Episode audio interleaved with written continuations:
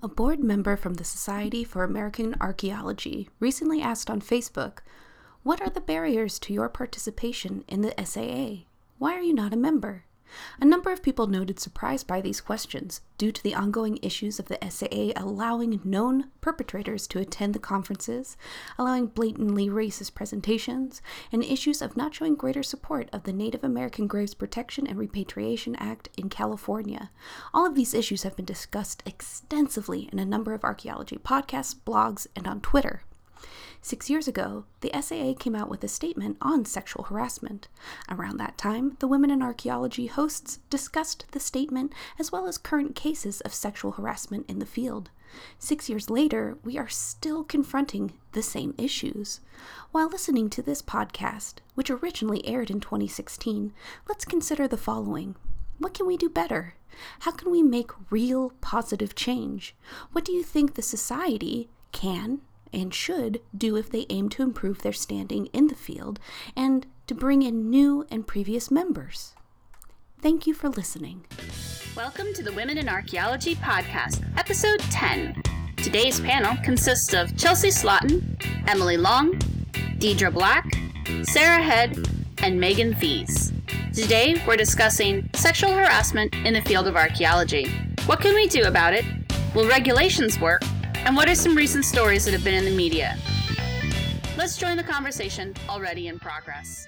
Hi, everyone, and welcome to the Women in Archaeology podcast. It's great to have you back with us again.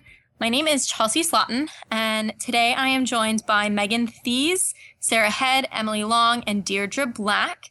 And we are going to be discussing sexual harassment and sexual assault in the field as it relates to archaeology. So, a couple main points that we're going to touch on today. The National Park Service was recently outed for having some issues at the Grand Canyon uh, in responding to sexual harassment and sexual assault reports. Brian Richmond, who is at the American Museum of Natural History, or was at least, um, I think he's still there, was also accused of sexual assault and quite publicly. And the follow up for that is still happening a little bit. And then we are also going to talk about the recent panel at the SAAs regarding sexual assault and sexual harassment in the field and what to do with that. Now, Emily, Sarah, and I are on the show pretty often, but Deirdre and Emily, do you guys want to jump in with a little bit of backstory about who you are? I'm Deidre Black. I'm a 15 year CRM archaeologist, and I'm currently working for the federal government. And I'm Megan Thies, and I am a second year graduate student at Illinois State University, finishing up my master's. Thanks very much, guys. Now, Megan, I believe you were a moderator on the SAA panel. Um, do you want to talk a little bit about what started that and the discussions people were having at that panel, as well as how well attended it was, which I think is important? Absolutely. Yeah, what really uh, kicked off the forum was news that came to my and Ashley's attention. My colleague Ashley Jones was a, a co-moderator on the forum about this this epidemic of harassment and assault in archaeology and the fact that or in the sciences more broadly. So what really kicked off the forum is some research that was being conducted by Kathryn B.H. Clancy at the University of Illinois.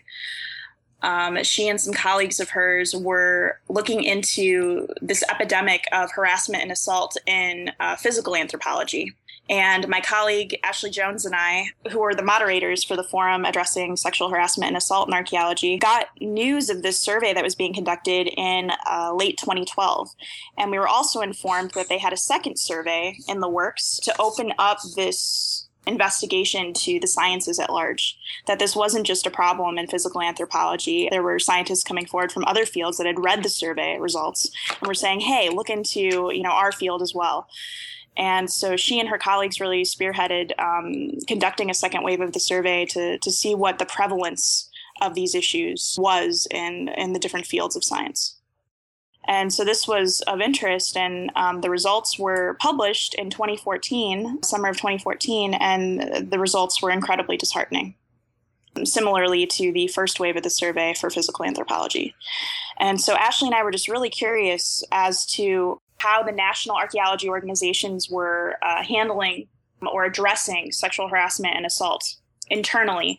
And we found that there was really nowhere to report. There's no checks and balances, and we were very concerned and confused by this. So, in particular, we wanted to get in touch with the Society for American Archaeology and we didn't really quite know how to do how to go about doing that. So i went and spoke with my advisor dr james skibo who uh, gladly went into action and put us in touch with lynn goldstein and uh, now emeritus meg conkey. And Lynn, same day, like within a couple hours of receiving the email, called the Society for American Archaeology to speak with the president and the director to find out what exactly the organization was doing to address these issues. Within a couple days, President Jeff Altschul uh, issued an email to membership at large to state exactly what SAA was doing to address these issues and that they were aware of the Clancy article and uh, their their actions to address these issues were threefold. First, there was a principle of respect that was under review and I believe is still under review by the Ethics Committee. Um, it has not been published yet or decided in terms of what exactly the, the language will be, but there it, it is in the works. Um, second, SAA will only sponsor field schools with a clear policy on sexual misconduct. And third, the RPA issued a clear statement on sexual harassment and assault. So this this is fantastic progress, and I mean, there's still so much that we have to do to safeguard our discipline my colleague and I got in touch with the head of the Women in Archaeology Interest Group, Dr. Brenda Bowser, and she invited us out to the 2015 meetings in San Francisco uh, to speak briefly on this topic and to, to say what exactly we'd like to see happen going forward in addressing these issues. And uh, Ashley and I proposed a forum to open up this discussion to membership at large because this is a community issue. This affects all of us. And uh, she agreed and offered for the Women in Archaeology Interest Group to sponsor the forum. So we presented that at the Women in Archaeology Interest Group meeting in 2015, and then uh, worked over the course of the year to to plan for the forum.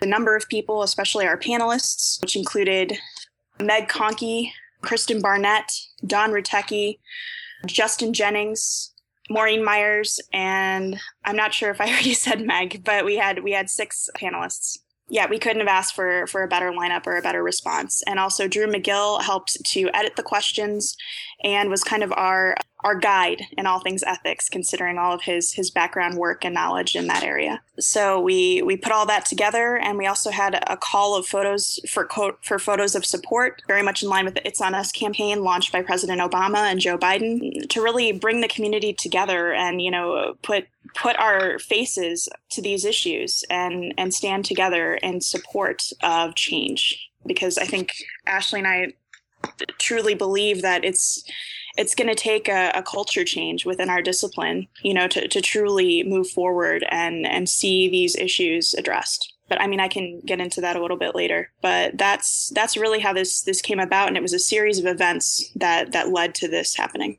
That's awesome. That's quite a bit to get done in a very short amount of time. So you guys really were on fire on that one. Good job. Thank you. and I love Lynn Goldstein anyway, so she she no Lynn is great. Yeah, she is. So when to tree, one will shake it. Yeah, yeah, she will too. So, what kind of feedback did you guys get from this? Um, what kind of? I mean, I'm sure you got a lot of support, but what kind of like kickback did you get from this? I'm just curious. Sure, we did get uh, several emails, you know, for varying reasons of just concern about what we were doing and you know how uh, you know, they've been in archaeology for 30 years and haven't had these sorts of experiences, you know. And um, we had one person who came forward and actually, what did they call us? Fainting couch feminists. Nice. that's a new one. Oh my gosh, that's terrible. Sorry. no, no, it's funny. Keep Just laughing. Like it was in Need a T-shirt. oh my god, that is a T-shirt. Feminists, my goodness. And so, yeah, um, and that we should you know kind of watch it so that we don't put our careers on the line you know? That was kind of the the tone of the message but the the line that really stuck out was that fainting couch feminists. Now i assume that the support outweighed the kickback.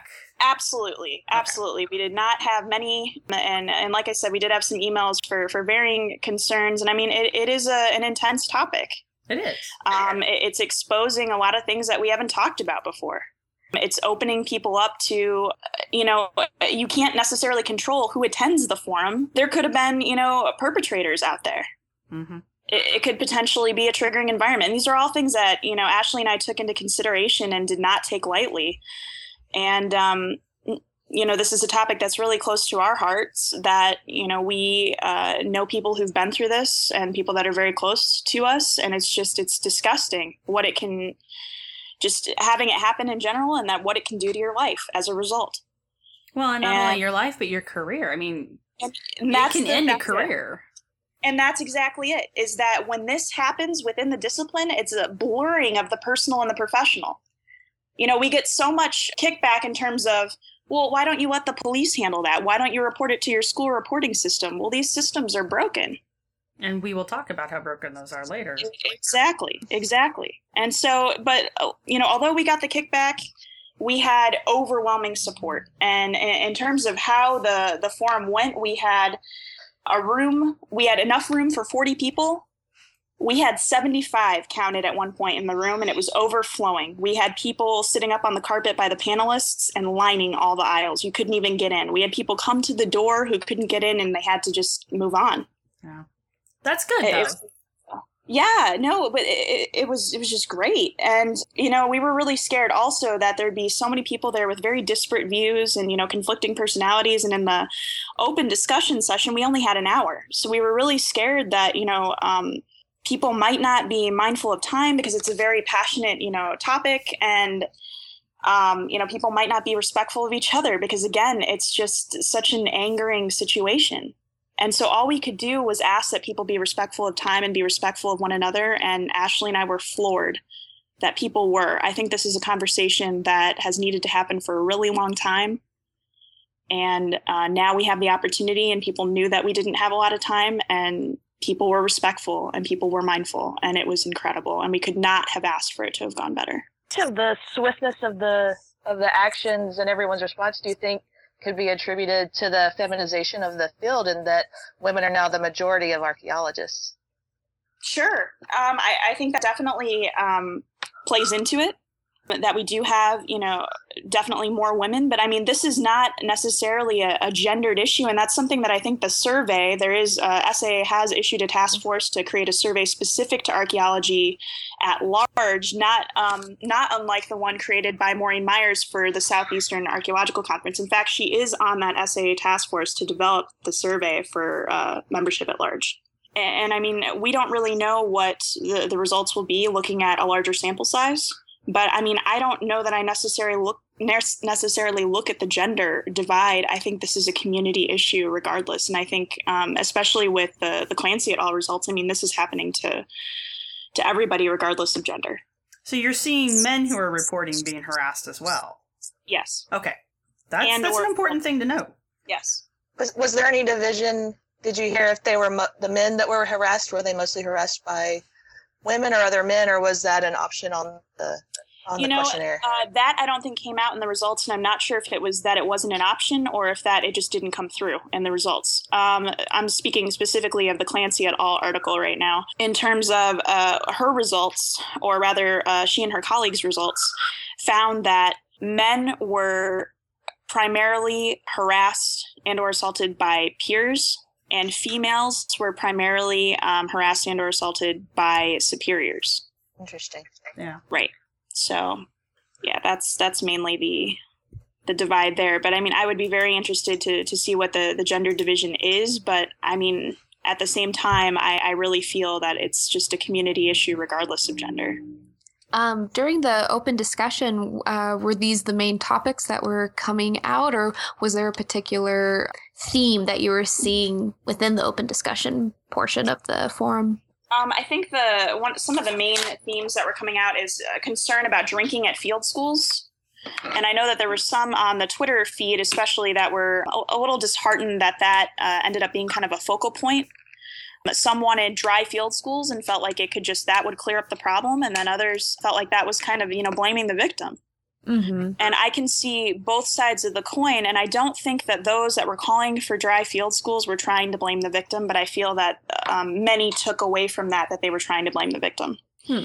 And I, I don't know. I'm still stuck myself as to whether or not that's the solution to the problem. Well, I can see the victim blaming argument there because it's almost always, you know, oh, well, she was drunk. I was like, yeah, but that doesn't mean that you can do that. So I can see why they were concerned about the victim blaming thing, but when you have a bunch of people uh, drinking like that, unsupervised by people who should be supervising them, you know, Right. what do they think's going to happen? So, Right. And I mean, I think uh, part of the argument was that it's it's an environment for learning. yeah. Why is alcohol in an environment for learning? Yeah, you know, the last field school I was in, we had barbecues uh, on Fridays. And I know that it was kind of like a team building thing. Um, and they never got crazy or anything, but it- seems to me like alcohol has become such an integral part of archaeology to the point where there are people that actually have problems with it who work in the field. And I feel like it can be a very toxic part of the culture of archaeology. I think so too. You know, uh, to to some extent. And I mean, I've had field experiences where I was not 21, and I've had field experiences where I was 21, and um, it's very different. You know, when you're not 21, and even if you are in another country where it's technically legal, it just feels kind of, I don't know. I felt strange, but that might just be my own, you know, background or um, upbringing coming in there. Uh, but I just felt wrong and I felt wrong being around people who were drinking, and especially because I expected, you know, a classroom environment. I remember feeling that way, like I'm I'm around my my teachers who were really drunk, and it just felt kind of weird, you know. Yeah, no, that's that's. I don't think you should see your teachers drunk. I don't. Uh, there's nothing wrong with seeing them drink, but I don't think you should see them drunk. Mm-hmm. That's a personal at opinion. My, at my field school, i never saw the the professors drunk. It was just the peers. yeah, And I think that there is a, a difference that's important. There's a difference between going to a field school that maybe has a barbecue on a Thursday or a Friday night where alcohol is available and you can be 21, you cannot be 21, and everybody has a beer with their barbecue. And if you don't want to drink, you don't have to drink. And going to a field school where people are getting shit faced. right. Mhm. And I do think there is that kind of per- pervasive attitude where it's like, you're not drinking? Why aren't you? And then kind of that pushing the limits when you're you guys are right. It's a field school. You're not exactly there to be getting wasted every single night. And i i think that could bring out some awkwardness uh, definitely some awkward situations It is very awkward to be a non-drinker in a group full of drinkers because I don't drink. Yeah. And I don't either. Yeah, and when you are in a group, and of course, people are friendly, they hand you a beer, and you say, Thank you, I don't drink. And then you have to explain why you don't drink. And it's like, it doesn't matter why I don't drink. I don't drink, but I appreciate the offer. Right, absolutely, and I mean it's it's not anyone's business, but yeah, there there are a lot of um, complicated moments, you know, when you have a, a very different worldview than someone else, and I mean there's there's peer pressure there, and it, it just becomes very very complicated very quickly, and you're in a very small camp with very limited people, so you know it's uh, it, it's tough. Uh, let's go to a break real quick, and when we come back, we will continue discussing sexual harassment and assault in archaeology. Did you know that we have a blog? Check out the Women in Archaeology website for a variety of blog posts, as well as past episodes. Interested in supporting the podcast? From the website, you can check out our Patreon account and learn about the different ways to help support the blog and podcast. We can give you a cool sticker in return. Again, thank you for listening. And we're back. And Megan, can you tell us what the takeaways were from your panel? Yeah, absolutely. The the takeaways that Ashley noted, uh, she was our scribe for the forum. We want the SAA to make a definitive statement and provide guiding resources. Safety needs to be added as an ethic. It's a human right. We need to ask SAA to provide more space, time, and resources to create a conversation with the larger community. Furthermore, we need to be proponents of professional and ethical behavior and demand compliance. Also, we're asking for the communities to support, to provide support across the discipline. Um, we need changes in education, and expectations are needed at all levels, trainee to superior. So, not just educating at the trainee level, like the uh, alcohol EDU programs and things like that, um, or even in an ethics class at a trainee level. Uh, we think this this needs to happen from trainee to superior. There was a large emphasis on that at the forum in the uh, open discussion section. Okay, and Chelsea, you you wanted to make a point about part of the earlier discussion, especially when we were talking about alcohol.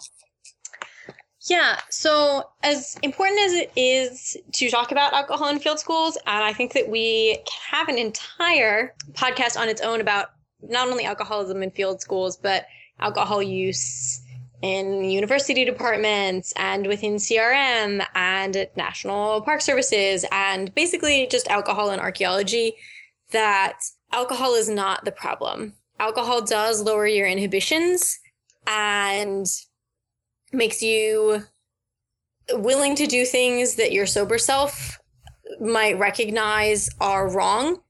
But for people whose drunk self don't recognize that rape is wrong, their sober self probably only recognizes that society society does not approve of rape and they may not in and of themselves actually feel that rape is is wrong. There are plenty of people who will get can get absolutely schnockered and rape will never ever cross their mind. So it's not just an issue of alcohol. It is an issue of a wider cultural change that does not say, look, somebody got raped. Were they drinking? Or was the perpetrator drinking? But says, what sort of societal acceptance, be it actively vocalized or um, tacit, unvocalized acceptance of rape, is causing this and how do we change that underlying bedrock? Because that is not okay. Right. Right now we have a, a culture of apathy in our discipline wherein it's it's a personal problem it's not a personal problem when this happens within the discipline between colleagues you're merging the personal and the professional and it affects everybody the quality of work goes down. Um, the ability of uh, you know someone who's experienced uh, sexual harassment or assault within the discipline um, cannot work the way that they worked before. Their career, their life has been altered, so they'll get in trouble for the quality of their work being diminished, and then the cycle of unfair treatment towards the survivor continues. How does that work? So, so this is really a community issue that needs to be addressed. It affects everybody, and people will leave. People will leave the discipline because of this sort of unethical conduct. And when people leave the discipline, and this is a point that Clancy et al. made in their article, we're losing the diversity of ideas and research. So, if we want our field and our discipline to continue into the future, we have to address this. It's absolutely necessary. Oh, for sure. Yeah, God, it's such a cocoon of an issue, really, because it's like, mm-hmm. I don't think if you ever walked up to somebody, anybody in the field, and you were like, hey, do you think it's okay for this to be happening? No one in their right mind is going to be like, yeah, do it. The problem is, is it's so, and we've talked about this before, how it's so ingrained and it's so insidious. It's just back there in the back of people's minds that they don't even think about it. It's a knee jerk reaction to it it's it, sociologists call it rape culture. You know, you hear about it all the time, but a lot of people don't really understand what that is exactly and how that feeds into casual sexism and harassment in the field and how those things will escalate into actual physical harm. You know, a funny joke, ha ha ha, we all laugh. Well, I feel uncomfortable, but I'm not going to say anything. Well, now everybody sees me as a target because maybe I showed some outward sign that I was uncomfortable but didn't say anything. And now things start to, to barrel roll from there. That's an extreme situation, but it's not like it doesn't happen. And we have lots of studies showing that those microaggressions are what lead up to the macroaggressions. Exactly. Um, in many things. So you have the little sexist joke, you have the little ha ha he he, and by being complicit in it, and by not even either by being silent or laughing along, you give everyone the idea that you're okay with this and that this is okay and it serves psychologically as a means to dehumanize the subject of the sexism or harassment to the point where it becomes more okay culturally to do the bigger you know assaults because you've dehumanized the subject of the assault by lots and lots and lots of little little harassments the death of a thousand cuts. Right and i mean and it's not just men in the field. It's it's the women too, because I remember on one of my last crews, maybe it was two cruises ago, I remember having a discussion with two of the girls who were much younger, and we were having a discussion about what makes someone a slut. and because one of the girls was like, "Oh, so and so's a slut," and I'm like, "Is she a slut because you're mad at her?"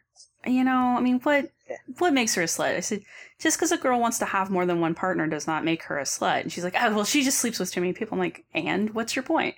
She has as much right to sleep with any with as many people as she wants to as anybody else in the world.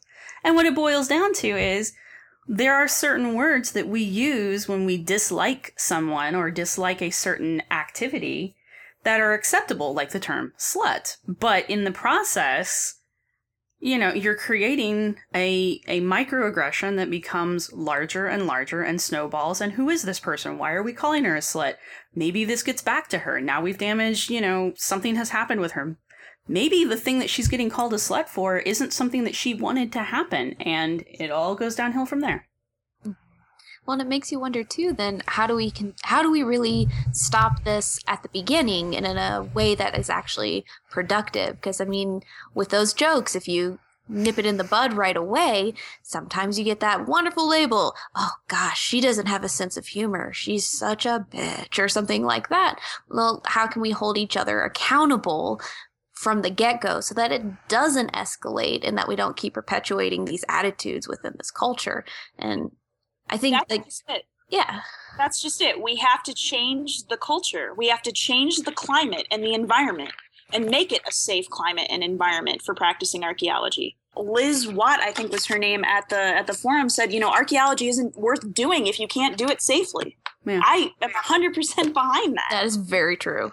Yeah. I will say, if I, as I've gotten older and you know gone higher up in the hierarchy, I've been more outspoken about speaking out against things as I as I feel it's less likely to cost me my job Yeah.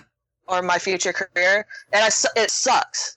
It sucks that, that when I was younger and I heard these things, I couldn't speak out as much as I wanted to or risk my entire career.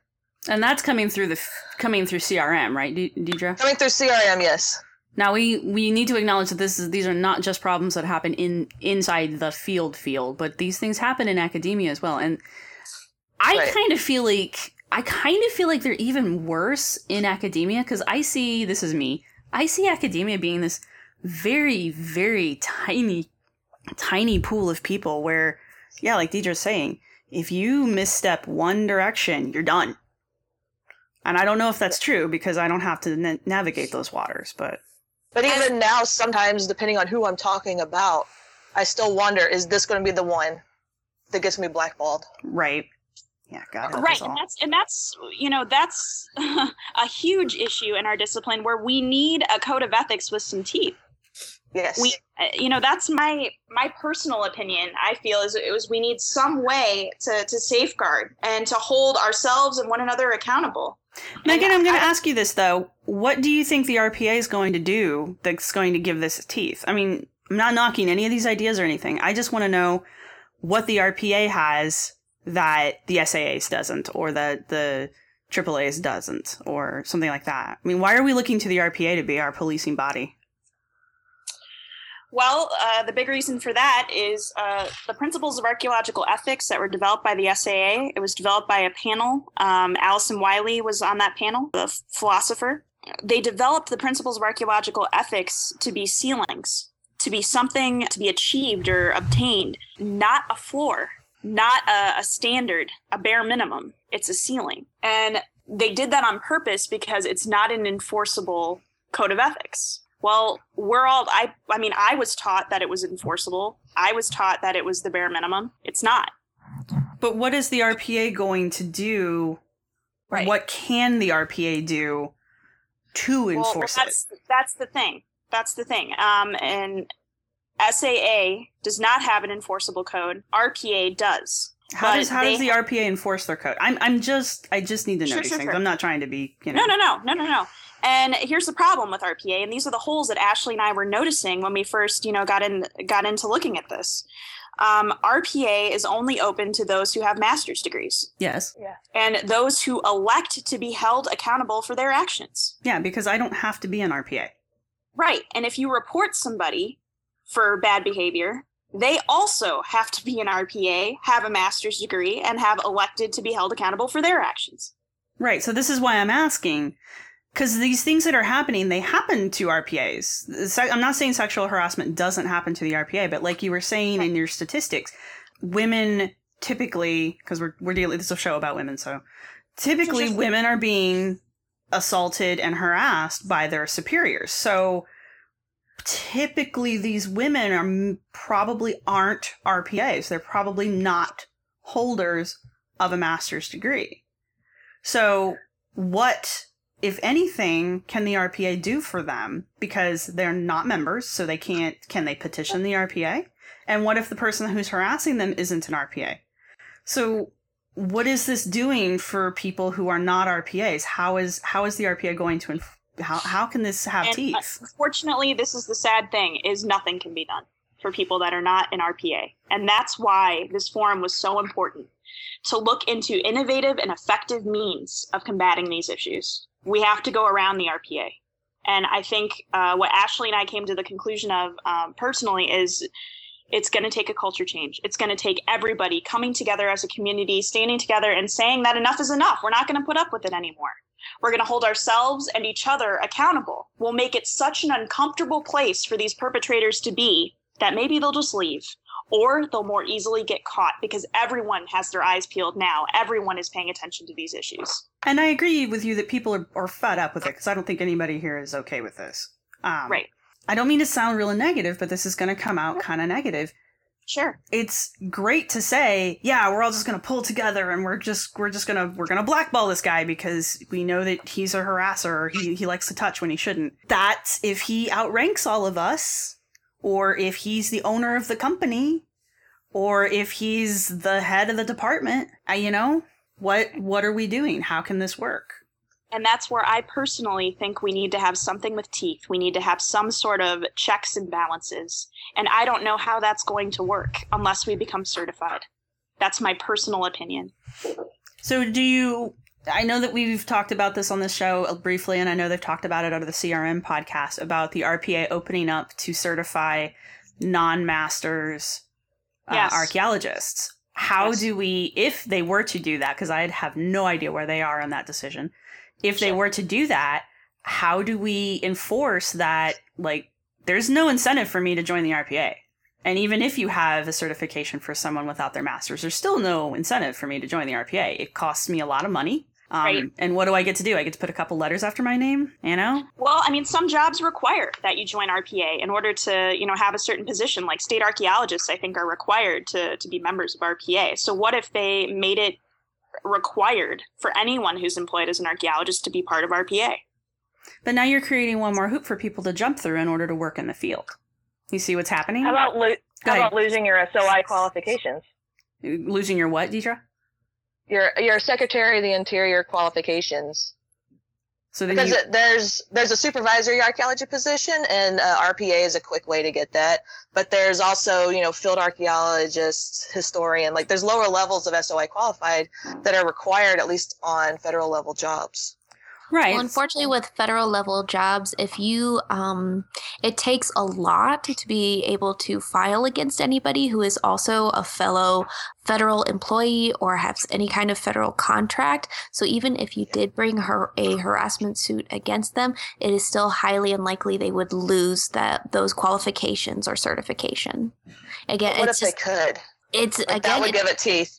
That would give it teeth but again it's another one of those it's a it's got to be a culture change it's got to be a Yeah. law change. Um, it's one of those that unfortunately it goes all the way back to washington that well, at least within federal um, positions like that it, it's incredibly difficult to actually do anything with that situation. So that's why i mean it maybe the rpa or the saa might be a better route to at least reputation wise, if you are kicked out of the SAAs or something along those lines, perhaps reputation wise, that would uh, give it some teeth that, like, oh, well, did you know so and so was kicked out because of that?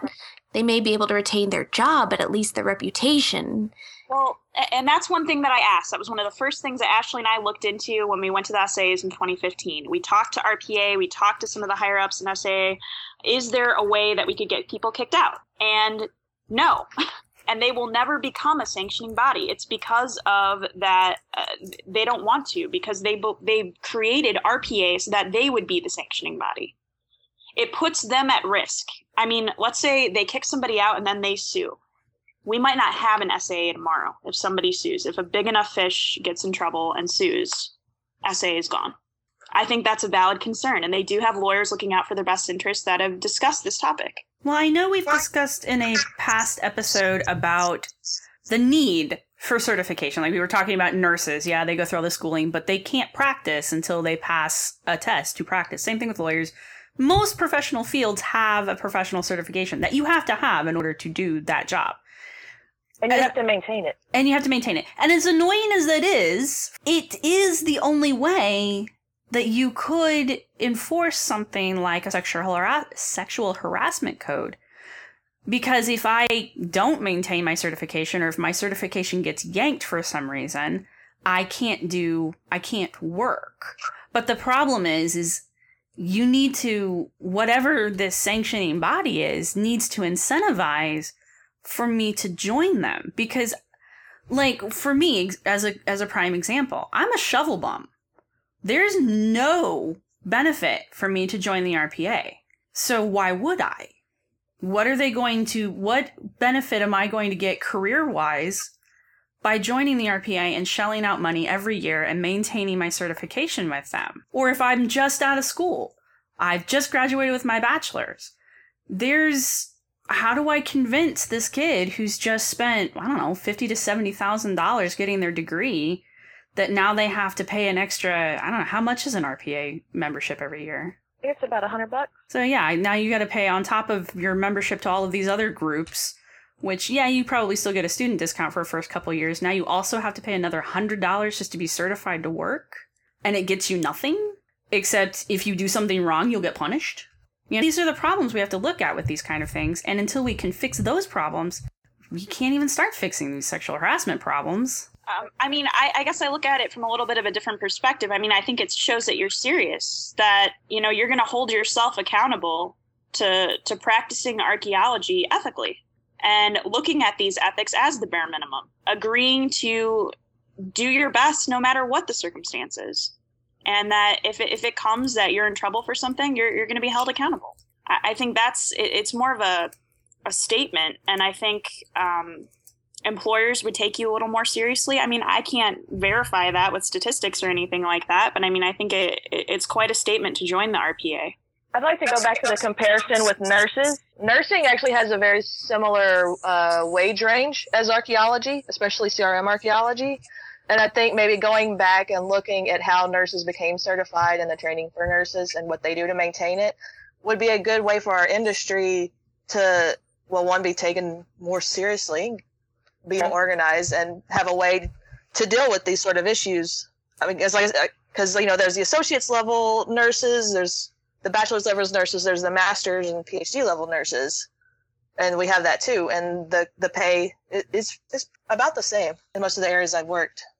That's yeah. something that our industry is just going to have to figure out. No, I and I mean we came to the conclusion that we do need some sort of certification. We do because, like you said, it, it gets our one of the problems our field has is no one takes us seriously. Yeah. I mean, they they really just don't. People don't take archaeology seriously. The government doesn't take it seriously. Private industry doesn't take it seriously. We're just that thing they have to do to get past Section 106.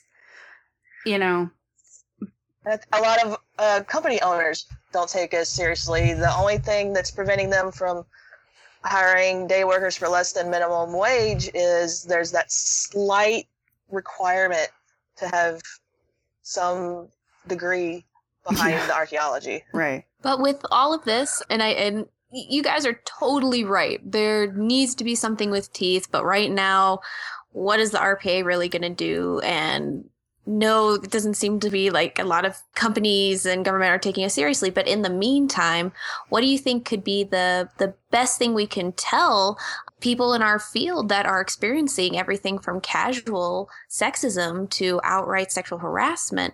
What can they do right now beyond just say saying we must hold each other accountable? What can what can we advise for them to do now? You know, like, I believe what, you and I support you. Yes. Yeah, I mean, as I hate to sound all like weird and all that, but as women in the field, if someone comes to you, even if it's a guy, and they come to you and they say, "Hey, I'm not comfortable around so and so," then You don't need to know why. Just be like, okay, you can come dig with me this day. And if it becomes an issue, we got to stand up for each other. I mean, Deidre and I are at an age where we just don't give a shit anymore because we're Yeah. that old.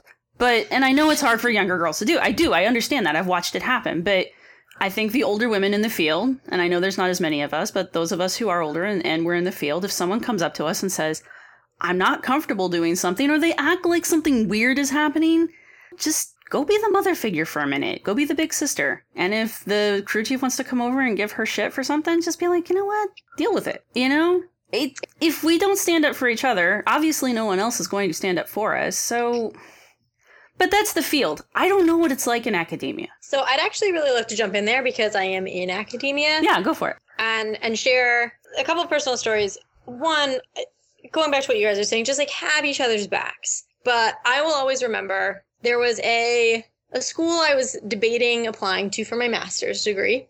You know, in the course of being an anthropologist, happened to run into one of the individuals who was associated with that university at an event that there was food at. And I was a broke college student, mm. so I had approximately a hundred times more food on my plate than I should have. But you know, free food.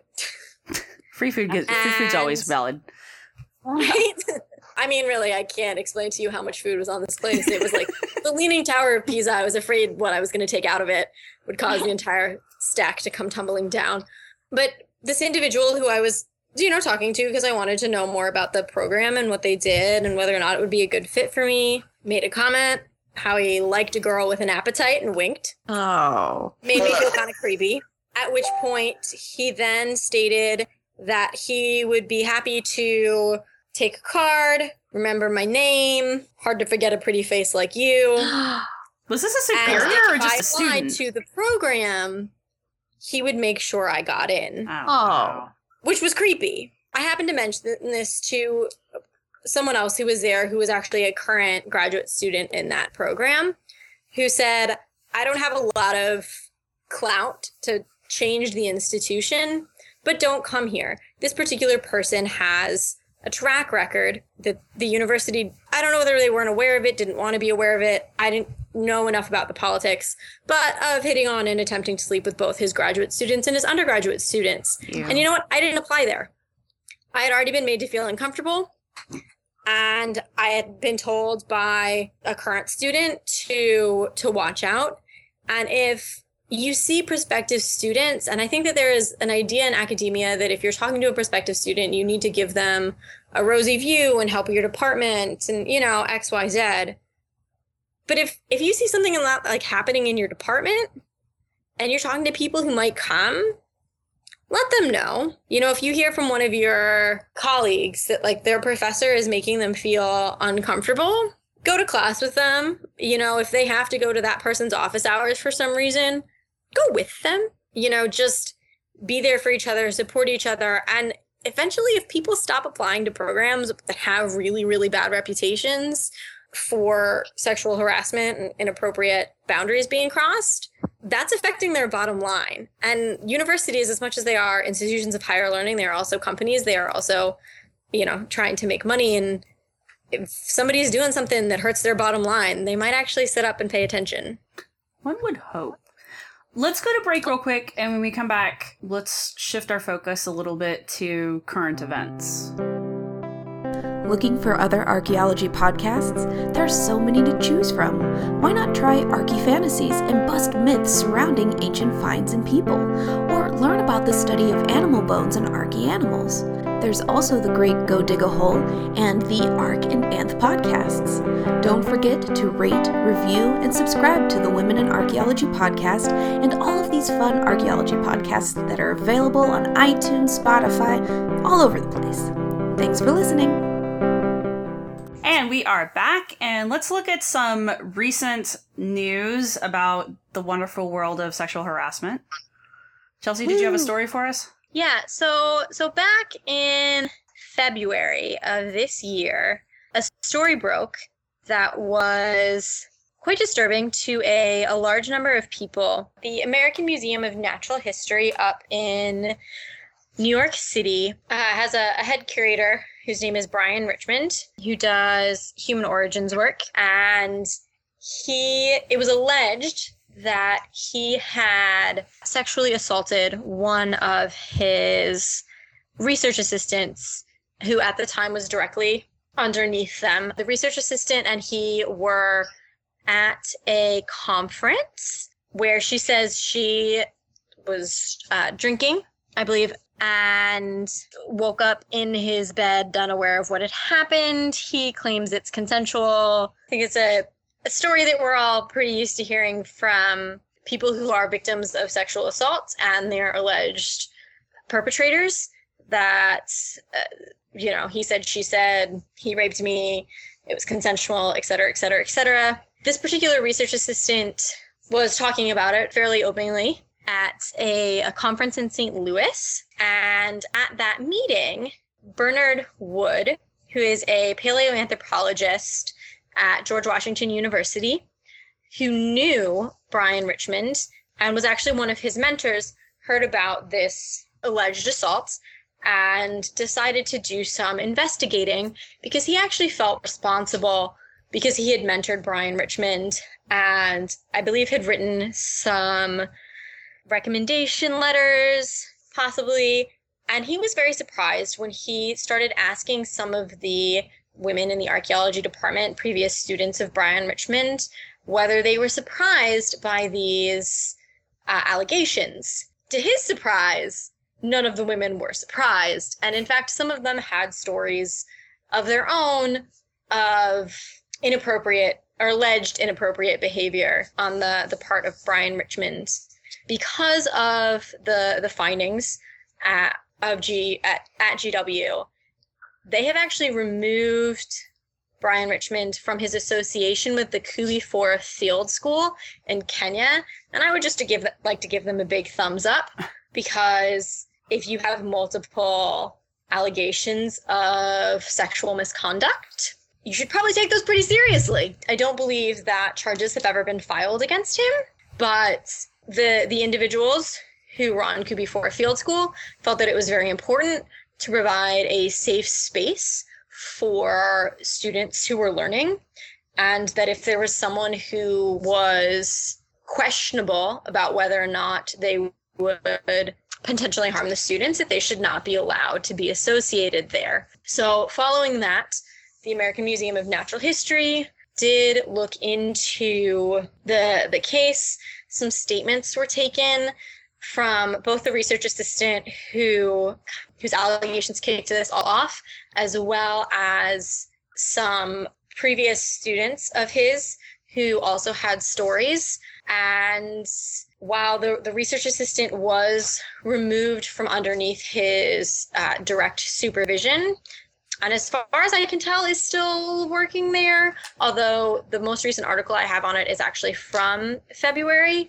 AMNH has not pressed charges, has not fired him, does not appear to have really negatively.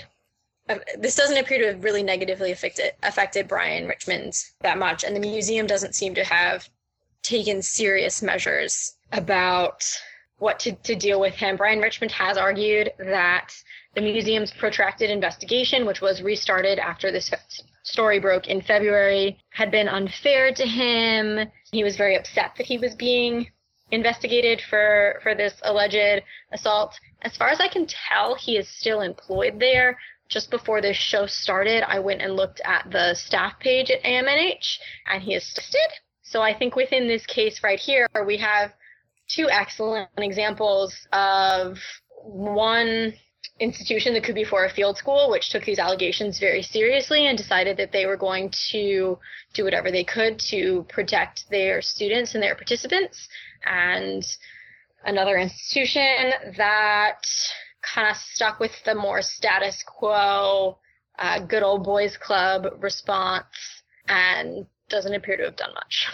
There's a lot going on what there. the field school, what the field school did, that I shouldn't be surprised but I am that some that they actually took it seriously. I am so make it- proud of them. We should make it part of the culture that that's what we expect. Yeah. You know. Whereas what the what the museum did, it's it's that same old thing. There's there was a teacher at my high school, and everyone they just made sure he wasn't ever allowed to be alone with female students, as opposed as opposed to you know kicking him out for being gross. Yeah. It's like, okay. like I said, there's a lot going on there, and I'm gonna play devil's advocate because somebody has to. Go. Yeah, I know. I, I am very impressed with the field school uh, kicking him out and removing people from underneath. Or did the museum remove his research students?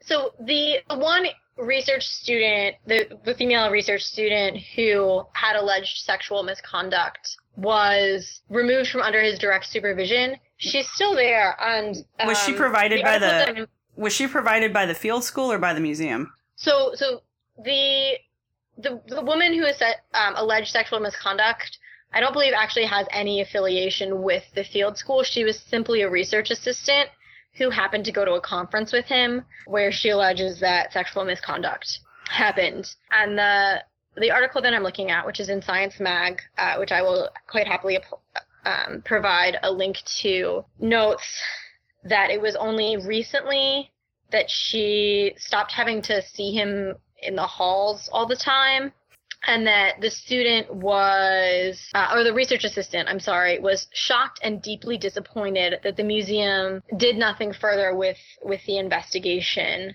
and notes that this is the classic thing that happens when women report sexual misconduct they go- go through the trauma of doing it and then nothing happens and they did actually get you know, formal notarized statements from other victims who were at the field school, you know, who had to, to relive their own interactions with this individual um, and the the alleged sexual misconduct of him on that part. Fortunately, Koobi Fora decided it was significant enough to end their association with him, but AMNH did not.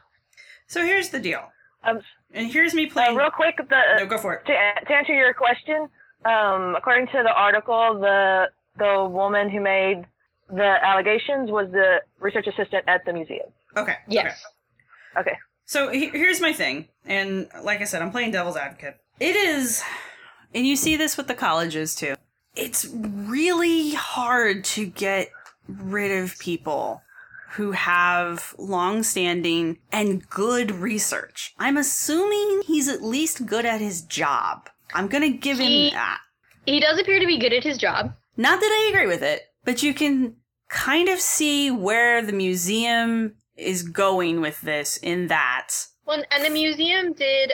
Ian Tattersall, who was the former curator of Human Origins, retired in 2010. Right. They spent almost four years looking for his replacement Right. uh, because he was such an institution. So Brian Richmond has been there for the last two-ish. I'm not sure in what month he began his, you know, tenure at the the museum, but somewhere around two years. Oh, it, it says right here he began work in the muse at the museum in August of that year. So approaching his two-year anniversary right now. Yeah, and I mean, I'm not defending it by saying this, but I'm saying the museum doesn't see a sexual harassment case. The museum sees a really valuable asset in this researcher and the hoops they had to jump through to even place him. So the museum is probably like, we don't want to go through this again. We're comfortable with the work that this man is providing. And so following up on this research assistance claims is going to cost us money. It's going to ruin our reputation if it turns out to be true. And there's no way they can keep him if it turns out that he is drugging and raping women at conferences. I don't think drugging was ever alleged. I- Alcohol? No, I'm sorry. If you get a girl drunk so that you can go have sex with her, that's drugging. Ah. Well, I, I think there is some question of whether he got her drunk or they just both happened to be drinking. Yeah.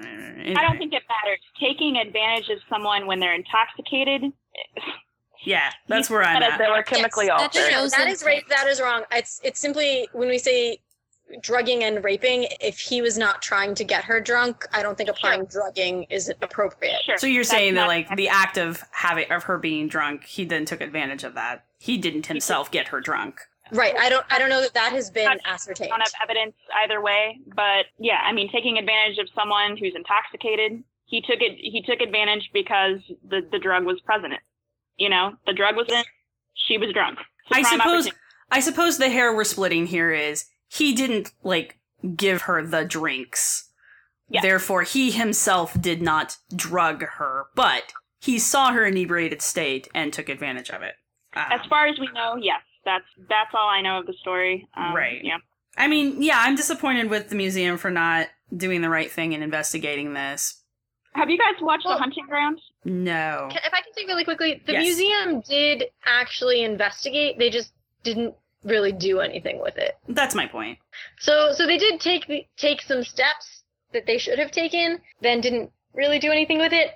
And the, this article is quick to point out towards the, the top of the article that uh, Brian Richmond is best known for the co-discovery of the 1.5 million year old hominin footprints at the site of Ileret in Kenya. And then he has co-authored at least 170 publications. Yeah. The research assistant has also been at AMNH for over a decade Wow. um, and is widely described as hardworking and well liked. So this is not a research assistant who's come in for six months Gotcha. who doesn't have connections. This is someone who is, from all intents and purposes, or you know what I can glean from this article, She's you know, an is- is established pretty figure well there. connected and established at the museum. Okay. Well, the point I was going to make about the, the hunting ground is, um, which is about uh, campus rape, uh, campus sexual assault and the epidemic across the country, and um, our rape culture nationally. They researched what exactly the issue is with the, the broken reporting system and, and Title IX, and it really comes down to money, right? So the, these are these are institutions. Uh, they have to to keep up appearances and they're, they're concerned about money and loss. And I think you guys were, were touching on that, but I just wanted to say that this is this is something that's uh, more broadly explored, um, especially as it pertains to uh, the the campus rape epidemic issue. Yeah, and I mean, with the the two cases that have come out recently, that should be pretty freaking evident about how bad campus rape can be. Oh, with the Stanford situation. I think you were neutral enough. Don't worry about that. I don't think Okay. you need to worry about being neutral. I think anytime we're talking about something horrible that's happening to people that should not be happening to people, I think it's fine for us to be upset because being upset is what gets people to pay attention. Exactly. And that's my two Yeah. cents. My point is, why do we have to worry about our jobs if we come forward about being harassed or attacked on the job? That's It's actually a great point. It is, very- however, a reality. That I I'm know it's aware of. reality. I just don't like it. Neither do I, and I think we should change it and culture change. right, right, Well, right. actually, two of the cases with the National Park Service that's being Yes, Emily, um, go. looked at. Um, Right. Oh, do you want me to go into it formally? yes, yes. I was just mentioning it. Well, Sarah, you bring up a really good point about why should we have to worry about our position in our jobs by reporting these horrible things that are happening and that brings to light the the issues that are happening at the National Park Service. On June 14th, the Full House Committee on Oversight and Government Reform looked at or had um, a hearing with uh, Director Jarvis where they questioned him about a number of issues facing the National Park Service. One of them being um, the uh, claims of sexual harassment and misconduct that have been reported, but nothing has been done about. And all of those perpetrators, none of them have been fired. Wow. they get moved around or they're still in their position. And connecting to what you you were saying two, like two of the the claimants w- one of their harassers put a claim against them saying well no they were being provocative. And guess what?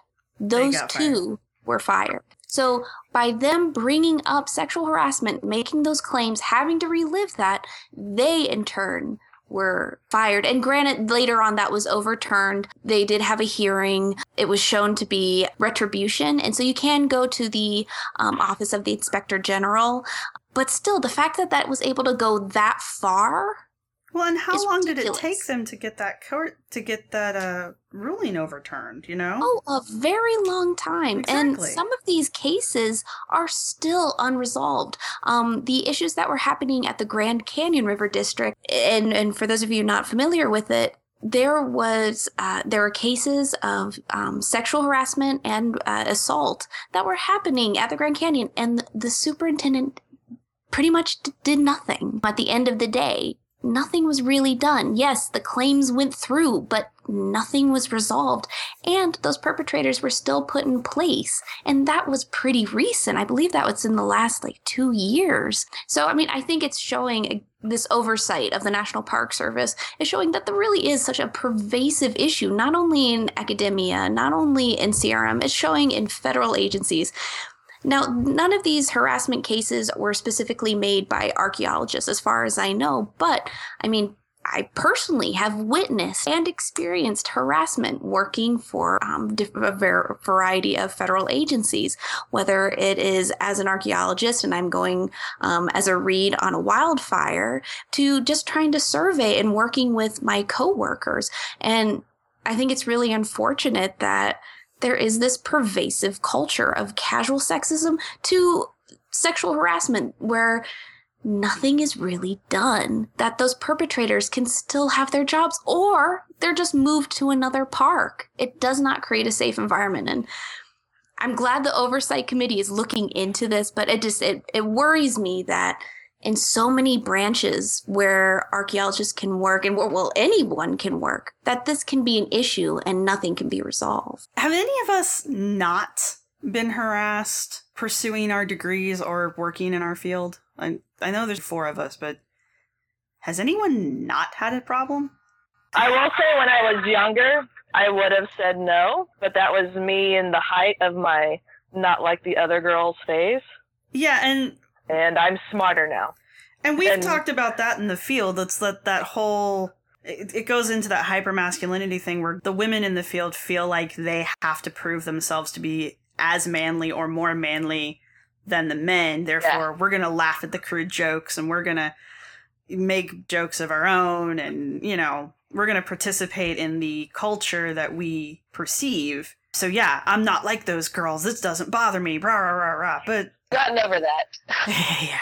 And now I go, every, I, am the queen of that's inappropriate. Yeah. Tell me, why is that funny? Explain this to me. Right? I don't need to tell right. you why I don't think your rape joke's funny. You need to tell me why you do.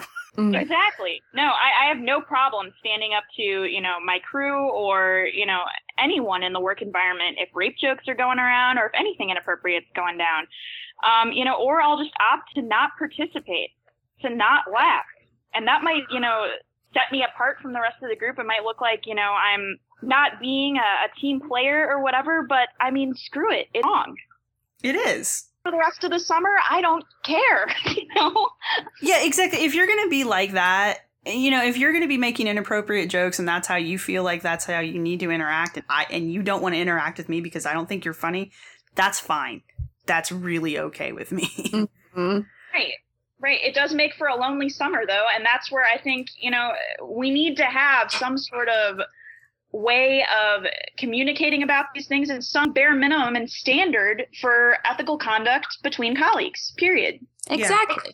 All right, we are quickly coming to the end of our time. Does anybody want to share a last minute, a quick last minute thought or opinion?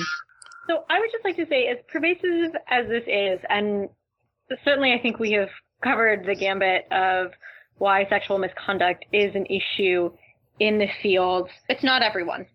I have exactly. encountered so many wonderful men and women who are willing to go to bat, say this is wrong, be your friend when everyone else is looking at you weird because you say, hey, that's not funny and I'm going to call you out on it.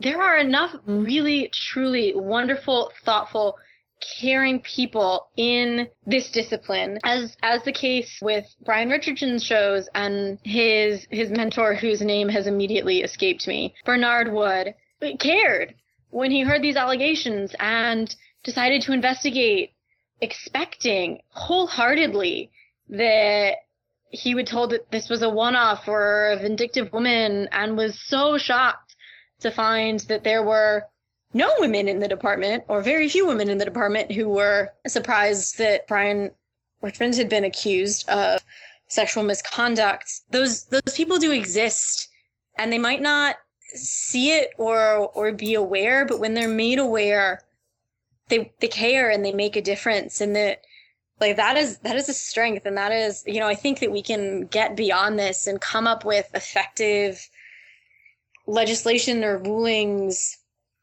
to to deal with this uh, you know pervasive problem that is unfortunately pervasive because of a few individuals um, and i have a lot true. of hope for this Yeah, I think the the forum was really an eye opener, and I mean, you know, we had no idea how that was going to go, but you know, to have a room that's overflowing with you know so many varied voices and and people you know coming together to support one another and discuss innovative and effective means of going forward as a community. It was just it's great and it's given me a lot of hope. I mean i i have hope that we're going to come up with something that that's going to work that's going to create this very necessary culture change and i'm excited to see what happens going forward. Okay, ladies, thank you so much for joining me tonight. I really appreciate it. Uh, Megan, it was great having you on, and I definitely want to have you back next time you have a free moment because I this discussion is not even close to being over. And Deidre, it was nice to have you back on too. Thanks for having me. Thank you, everybody, and I'll talk to you later. Bye. Bye.